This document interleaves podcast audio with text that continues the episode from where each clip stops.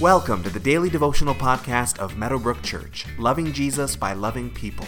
For more information about who we are, find us online at www.meadowbrook.ca.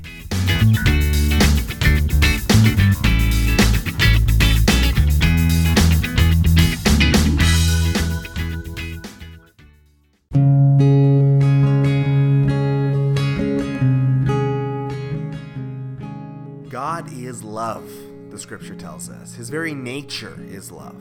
But with that, there can be a strange view of this, which is that God would never make us uncomfortable. God is love, so he would never want me to feel bad about myself or to think of myself as a sinner or to worry about eternity in hell. But love sometimes needs to make us uncomfortable. Our parents did this for us as they disciplined us. Our closest friends might need to point things out that aren't pleasant but which are for our good ultimately. Love sometimes makes us uncomfortable for our good, and we should always keep that in mind as we reflect on God's love for us.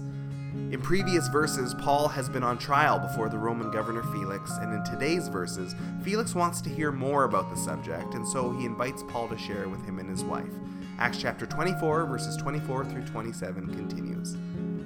Several days later, Felix came with his wife Drusilla, who was Jewish. He sent for Paul and listened to him as he spoke about faith in Christ Jesus. As Paul talked about righteousness, self control, and the judgment to come, Felix was afraid and said, That's enough for now. You may leave. When I find it convenient, I will send for you. At the same time, he was hoping that Paul would offer him a bribe, so he sent for him frequently and talked with him. When two years had passed, Felix was succeeded by Porcius Festus, but because Felix wanted to grant a favor to the Jews, he left Paul in prison. Interesting here is that Felix the Roman had a Jewish wife.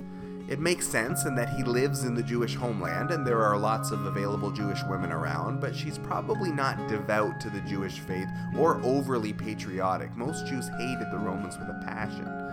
As he and his wife listen to Paul share about sin and about especially the final judgment, Felix gets uncomfortable. Conviction makes us uncomfortable. What Paul is sharing strikes a chord with him, and fear for his soul seems to rise up. Felix ends things and kicks the can down the road, as we so often do when we're faced with uncomfortable truths. Rather than deal with anything now, we decide to ignore it, hoping we can move on with our lives instead. We also learn here that Felix is delaying things in part because he's looking for a bribe. He wants Paul or one of Paul's wealthy friends to pay him off for his freedom. Felix is a corrupt leader, we know this from history, but this corruption opens up two more years of life for Paul, two more years of talking about Jesus, even if he's in chains, two more years of writing letters to the churches to encourage them. God is, as always, using sinful men in order to advance his purposes here. Felix eventually leaves office and he is succeeded by Festus, and we will see more of him soon. Paul is staying in jail all this time, but will have more time to share the gospel even there, as he just can't seem to stop sharing Jesus wherever he is. Today, take some time to reflect on a time when you were convicted of sin. Maybe it was the conviction that initially led you to Jesus. Maybe it's a more recent story of becoming aware of flaws in your character or in how you're living your life. How did that sense of conviction come about? And most importantly, how did you respond to it?